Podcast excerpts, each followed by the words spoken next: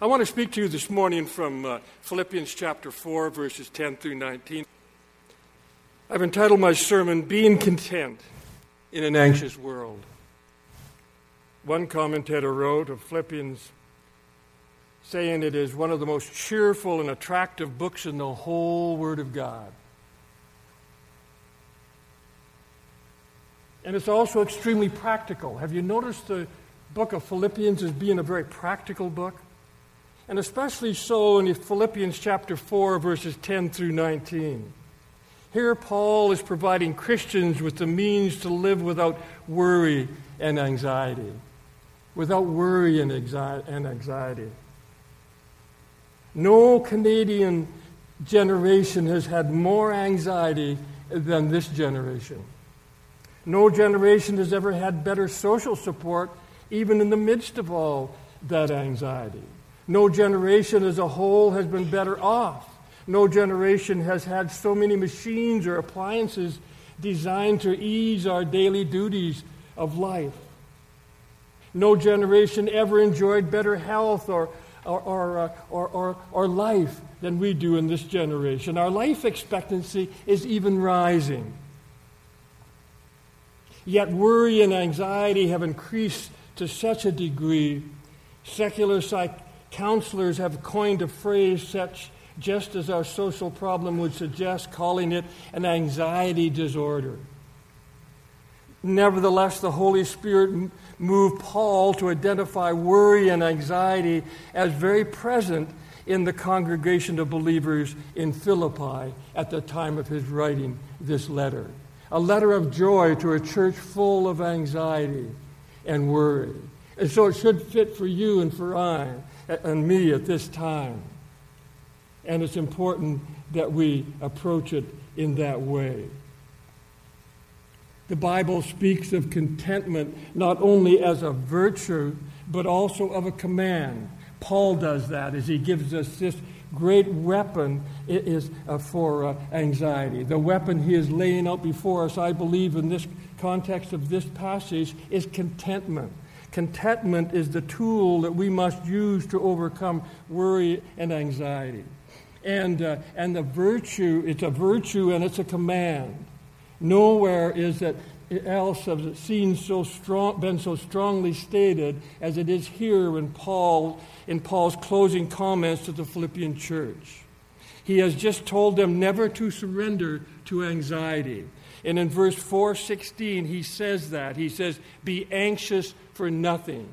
Be anxious for nothing in Philippians 4 6. And then went on to illustrate how, with a glimpse from his own life. It's a testimony of, of his own life being poured out before us even this morning. And so, in the context of this inspired letter, it is clear that Paul knew what it was to be content even in, in dire circumstances, even in difficult circumstances. There may be people here who are going through very difficult circumstances today. There may be people here who are just full of worry and anxiety. There may be people here who have struggled with it all their lives. And it may be people here who do have contentment from time to time, but all of a sudden it vanishes and have no understanding of how we might uh, retool ourselves and be content. And so uh, we want to look in the context of this inspired letter and see how Paul suggests we can overcome anxiety and worry. So, in this context, it's clear that Paul knew, uh, knew about difficult circumstances. Remember, he had, this understanding because of his own life in which he, li- which he lived. At the time of this writing, Paul was a prisoner under house arrest in Rome, probably around 60 or 61. Under 24 7 watch, he was chained to, uh, b- between soldiers and uh, shackled and uh, he had little, little, uh, little life uh, uh, of freedom. And he was considered to be, uh, even in that kind of a situation, uh, he had contentment. He had contentment. Chained to two soldiers and was w- waiting on people to give him help as he would get it from the churches he had founded, in particular this church in Philippi. He had he had contentment. He wrote of this when he said the, when he wrote about the peace of God in verse 7 and the God of, of peace in verse 9. So right away we see that he understood how to live in peace even from this letter in the early passages then they, they, they, they, they're, they're hard to understand unless we couch them in the whole letter. But for today, let me just say that he, uh, he understood the benefit of contentment because he even wrote about peace and lived in peace, and we can see that he was a man of peace and he understand. He understood what it was to live above these conditions. The Greek word translated content means to be self sufficient. It means to be self sufficient. It means to be satisfied. It means to have enough.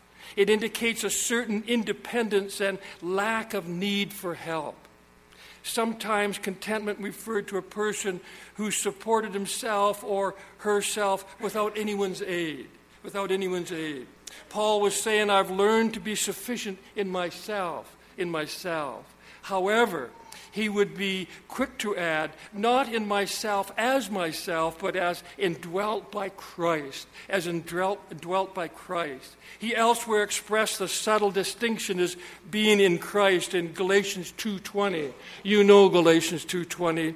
He said, "I have been crucified with Christ and I no longer live, but Christ lives in me." And the life which I now live in the flesh, I live by faith in the Son of God who loved me and delivered himself up for me. That was Paul. Christ and contentment go together. Christ and contentment are one. Christ is important if we're ever going to have contentment. We can't have contentment without Christ. So if you're here today and don't have Christ, you'll never know the contentment that Christ would have you enjoy. You'll never know it. You'll never know it. You'll have a, a fake, you'll have a bit of something the world offers, but not what Christ can offer. Not the contentment of Christ. The Stoic philosophers of Paul's day had a different view of contentment. They believed contentment was achieved only when one came to the point of total indifference. Total indifference. They worked at developing an I don't care attitude about everything. Do you get that? They always wanted to pretend they didn't care. No matter what happened in their life, they trained their minds to declare aloud or silently to themselves, I don't care they're grieving over some loss, and when they say to themselves, either verbally or silently, I don't care. Something bothered them, I don't care. They, they were suffering in any way. They tried not to be in touch with their emotions. They shut out their emotions. But that's not the kind of contentment Paul was talking about when he used the word here. He was referring to something very different. Something very different. It obviously was not indifference, it wasn't indifference. For Paul was an intensely compassionate man. His love letters to the churches throughout the New Testament make it clear just how compassionate a man Paul was. It's important that we notice that Paul said, I have learned to be content in verse 11. And then in verse 12, I have learned the secret, meaning that he had to learn this over time. In the midst of all his trials, he kept his focus on heavenly realities. In 2 Corinthians uh, chapter 4, verse 17, the apostle wrote this For a momentary light affliction is produced for us an eternal weight of glory far beyond all comparison. Did you get that? Paul found encouragement and refreshment during his sufferings by assessing them to be light and only momentarily. They're only temporal. In other words, to be relatively insignificant by comparison to the eternal glory that far outweighs them all. Eternity has something more for us. The difficulties of this life are minor when compared to the wonder of eternal salvation. They, they do not even, even measure in any way. And with that perspective, is it any wonder that no amount of pain, no amount of suffering or disappointment could affect his contentment? Nothing could affect it. How did Paul have contentment? I think, and I probably won't get through more than this one point, But I think this is the most important point. This is the take home message, then, if that was the case. The take home message is Paul primarily found contentment because he trusted in the providence of God. He trusted in the providence of God. He trusted in God's providential care. And that's very, very important. Paul said, I rejoiced in the Lord greatly that now at last you have revived your concern for me. Indeed, you were concerned before, but you lacked opportunity. Paul was content to trust God to enable him in his daily ministry and to provide for all his needs. For all his needs. A bit of background is needed here because he's referring to the church in Philippi, which he founded in Acts 16. And if you're familiar with Acts 16, you know that at that time he established that, that first church, and uh, he and his companions visited. And uh, there, a businesswoman named Lydia, a seller of uh, purple fabrics 300 miles from home. Uh, God opened her heart when He preached the word to her, and she was saved. And, and the conversion was a, a marvelous conversion, and the church blossomed. But during, during the early days of the church, Paul cast out a spirit of divination in a slave girl there. You remember that? And the girl's owners were upset over that because they lost some income because of the way she did fortune telling. And uh, they, they had him beaten and thrown in prison, locked in stocks. You remember that? But instead of complaining about his misery, as some of us might do, and maybe I would be one of them, instead of he being miserable in the situation in which he found himself, Paul and Silas praised God. And through thanksgiving and prayer at midnight, uh, uh, Acts records, they were singing and praying, even in the midst of that great trial. And God responded in the most marvelous way. He shook the, do you remember that? He shook the foundations of the prison and he shook it violently, and then all the doors sprang open, and the chains fell off those prisoners, and uh, the shackles fell off them.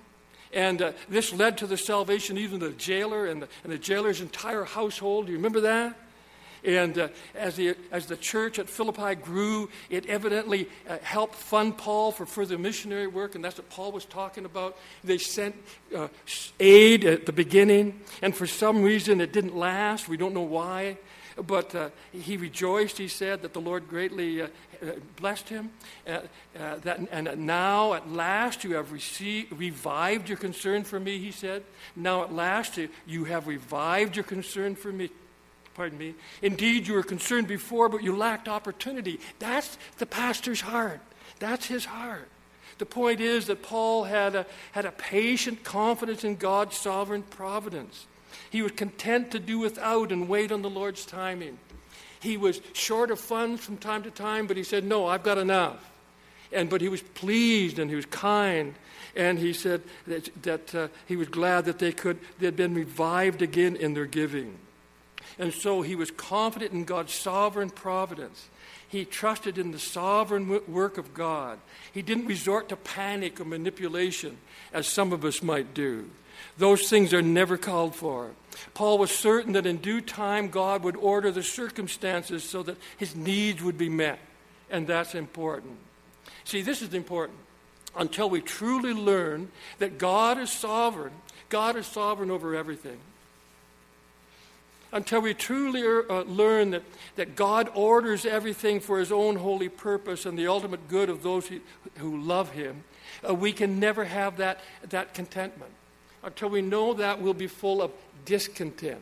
How many of you are like me, and sometimes I think I've got it all together?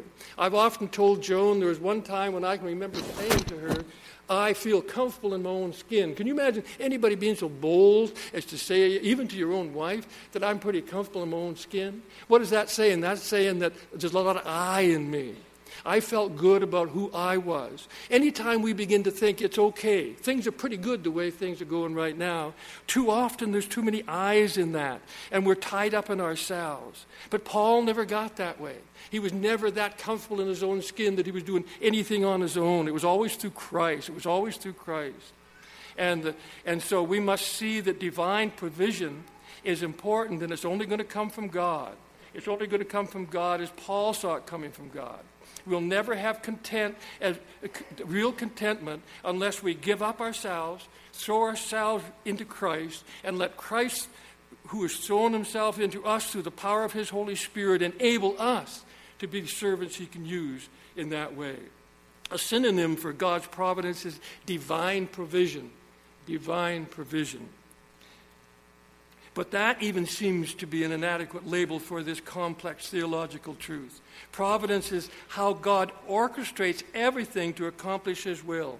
He orchestrates everything to accomplish His will. Everything that has happened, happening around you and in you and through you, among you as a church, is God orchestrating everything to accomplish His will. God can act in two ways, really, in the world by a miracle and by providence. Of course, from a spiritual perspective, it matters little how God accomplishes his unusual feats, does it? We don't even have to name them, we just have to know that God's doing it. But whether by miracle or special providence, he nevertheless deserves the praise.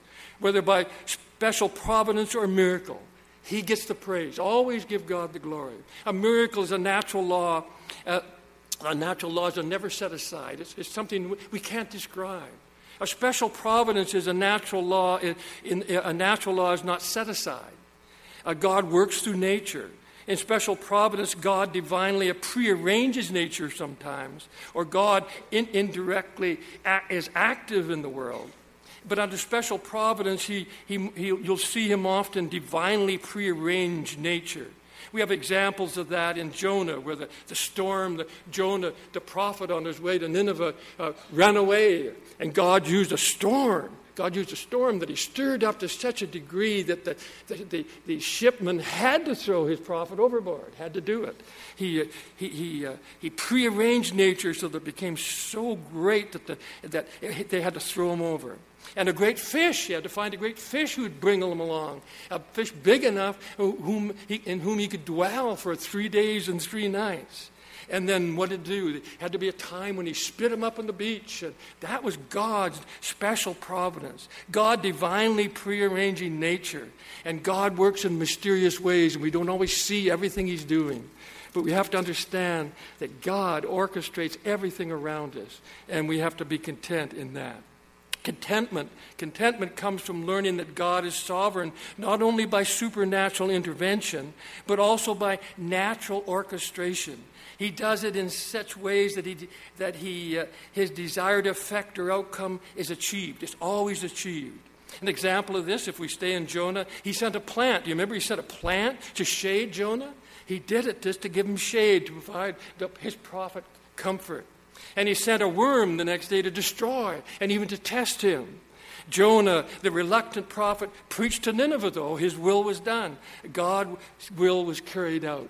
That is his special providence. That's God seeing that, orchestrating everything just for his purpose. Everything that happens. We, we like to take so, if you're like me, you kind of like to take everything into your own hands and know when you're going to do everything, how you're going to do it. And uh, God wants you to do that, but he wants you to trust him as you're doing it. It's, it's complex what God is doing, but God is doing it, and we must remember that. Paul was content because he had confidence in the providence of God. That confidence, however, never led him to be fatalistic. He never said, I don't care. We don't need I don't cares. We need men, bold men and women who will trust God and follow God. Uh, Paul never said that. Nor would he think I don't, it doesn't matter what I do. Paul always knew it mattered what he did. He knew his spiritual gifts and he service, served him. He was called of God and he extended himself fully, endured fully to fulfill that call. The example of Paul's life throughout the New Testament is this. This is what he would say to you and to me if he was here today, I think. Work as hard as you can doing the will of God and be content that God is in, in control of the results. We give everything we have but know that God will work in and through you through His enablement to carry out the results that He intends. And that's important. That's important. I want you to know, brothers and sisters, that contentment is one of the most important things we can strive for if we're ever going to overcome worry and anxiety. It's not an easy thing to do. In the little bit of time that I've ministered to people in my life, I've seen that people are just like me. Sometimes we think we have control of our lives. Sometimes we think that we've given everything up and we're very content. But even then, all of a sudden, it flees. And there we are again, lying awake at night and wondering how we're going to get everything done tomorrow or how we're going to do it in such a way that we'll do it properly and uh, maybe even get the glory. The one thing that steals our contentment, besides not trusting God fully, not trusting His providential hand upon everything fully, is, uh, is uh, the trying times of circumstances. We crumble and lose our sense of satisfaction and peace uh, when we allow circumstances to victimize us. And circumstances glare at us so boldly that we can't overcome them. And then we're stuck, we're right back into the trap of running on a windmill. I've learned to be content, Paul said, in whatever circumstance I am, in 11, in chapter, verse 11 of chapter 4. And he really meant it. I've already said to you, you, we can understand what Paul meant when he said that because we know what he meant when he said whatever circumstances, because we know how he lived. Because in the very next verse, he expands it enough to remember all the things he did. He said, I know how to get along with humble means, I also know how to live in prosperity. And in every circumstance, I've learned the secret of being filled and going hungry, and uh, of, being, of having abundance and suffering need. Paul had it all. Paul knew it all. It's impossible for us then, as Christians, you and I as Christians, anyone here who's a believer, to learn to be content in facing any situation in life.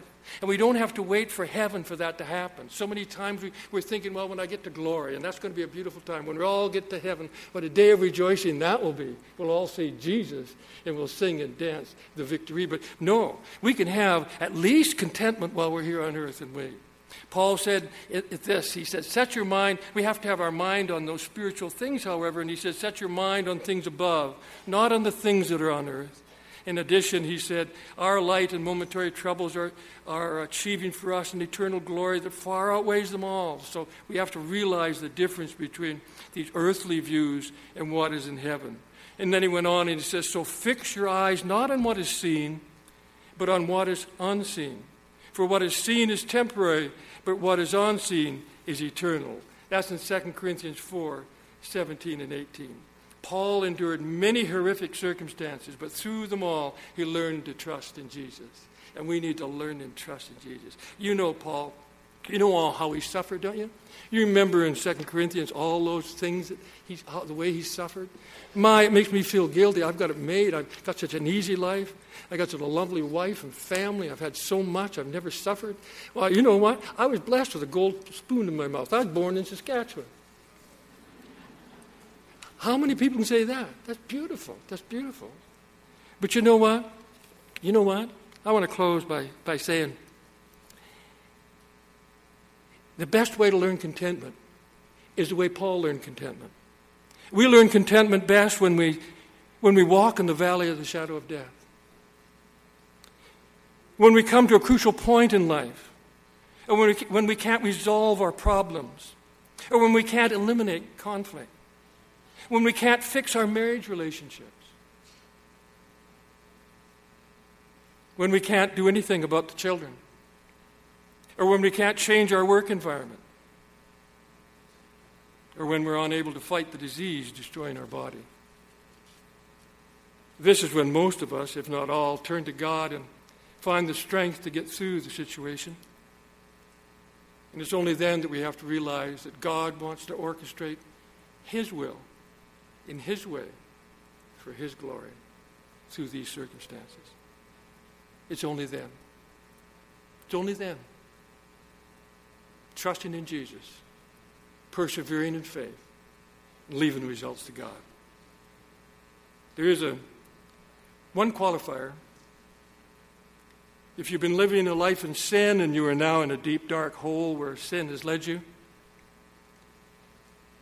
I don't think we're to expect the Lord to step in with a dazzling display of power and make us feel content. That won't happen. Do you think that? Do you think that way? No, that's wrong. That's wrong thinking. What is more apt to happen is that God is apt to add chastening to the pain that your circumstances have naturally produced. And in that chastening, He wants you to realize that you're separated from Him and need His comfort, need His grace, need His mercy, need His love. And He's waiting for you to return in the fullness of His embrace. Don't forget, you must trust Him and His divine providence. If you're in sin and you want contentment, it starts with confession, ends with grace and glory, and a great benefit, which only God can bring. I'll say it one more time. I'm ending with this. An old preacher once told a story about a man who lost his dog. He lost it in the back country somewhere and put an ad in the paper. It went something like this just a list lost dog, reward offered, a mixed breed, limps due to automobile accident, not in great condition,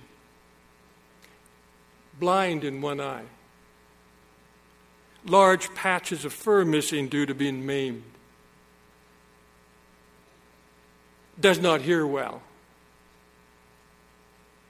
answers to the name of Lucky.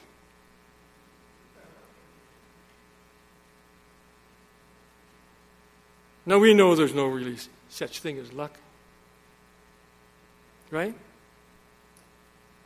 Not my Bible, anyway. Unbelievers would have no problem with calling it luck, but let me say this. We were spiritually maimed until Christ cleansed and healed us, forgave us of our sins. And even after being saved for a while, some of, sometimes we, we believers are like that old dog, beaten up and lost in worry and anxiety, missing all the blessings that should be ours. We need not even think uh, about the silly thing as luck, but we can have contentment if we're saved by Christ, by faith alone, by grace alone. And we need to trust in His divine providence. We needn't grovel in the dirt. Providence is what? God orchestrating everything to accomplish His will. God orchestrating, and He will. Do you believe? Do you believe that? If we don't serve a God who's like that, we have no hope. But if we serve and trust a God like that, really trust a God like that, we can have contentment. And if we have contentment, we won't worry. We won't be full of anxiety. Don't let circumstances steal your contentment. Let circumstances remind you, remind you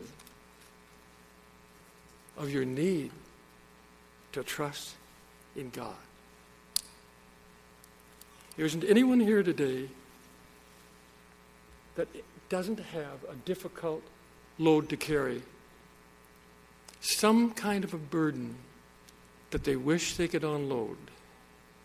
Unless you're one who is living, trusting God, that in His orchestrating His divine will in your life, you've been trusting Him. If you have and you have contentment, glory, glory, glory. You sleep good at night, and you have lots of friends, and your relationship with Christ is beautiful. But if you're not one of those, would you trust Christ right now? Would you trust Him right now? Would you just say, God, I've known you for a long time as my Savior, but I worry and I'm anxious. I want you to take control of everything I do. I'm going to trust you. I know you're in control. He can't take control, He's doing it already. I'm going to let you, and I'm not going to worry anymore. I'm going to do everything I can do with the giftedness you've given me and the energy you've given me. But I'm trusting you to orchestrate everything that is happening in my life for your end, your glory. Let's pray. Father, we love you. And we thank you for our salvation, so sweet. We thank you for your Holy Spirit who indwells us, encourages us, strengthens us, gifts us. Now, Lord, we pray that you'd open our hearts that we might understand that you want to just be trusted with your sovereign grace. It's your sovereign grace that has saved us. Now it's your sovereign grace that we're committing now to follow. And so, Lord, as you orchestrate the happenings in our life, we're going to work hard, but continue to trust you as you're working. Thank you, dear Jesus. We thank you in the precious, precious name of our Savior and Lord, Jesus Christ. Amen.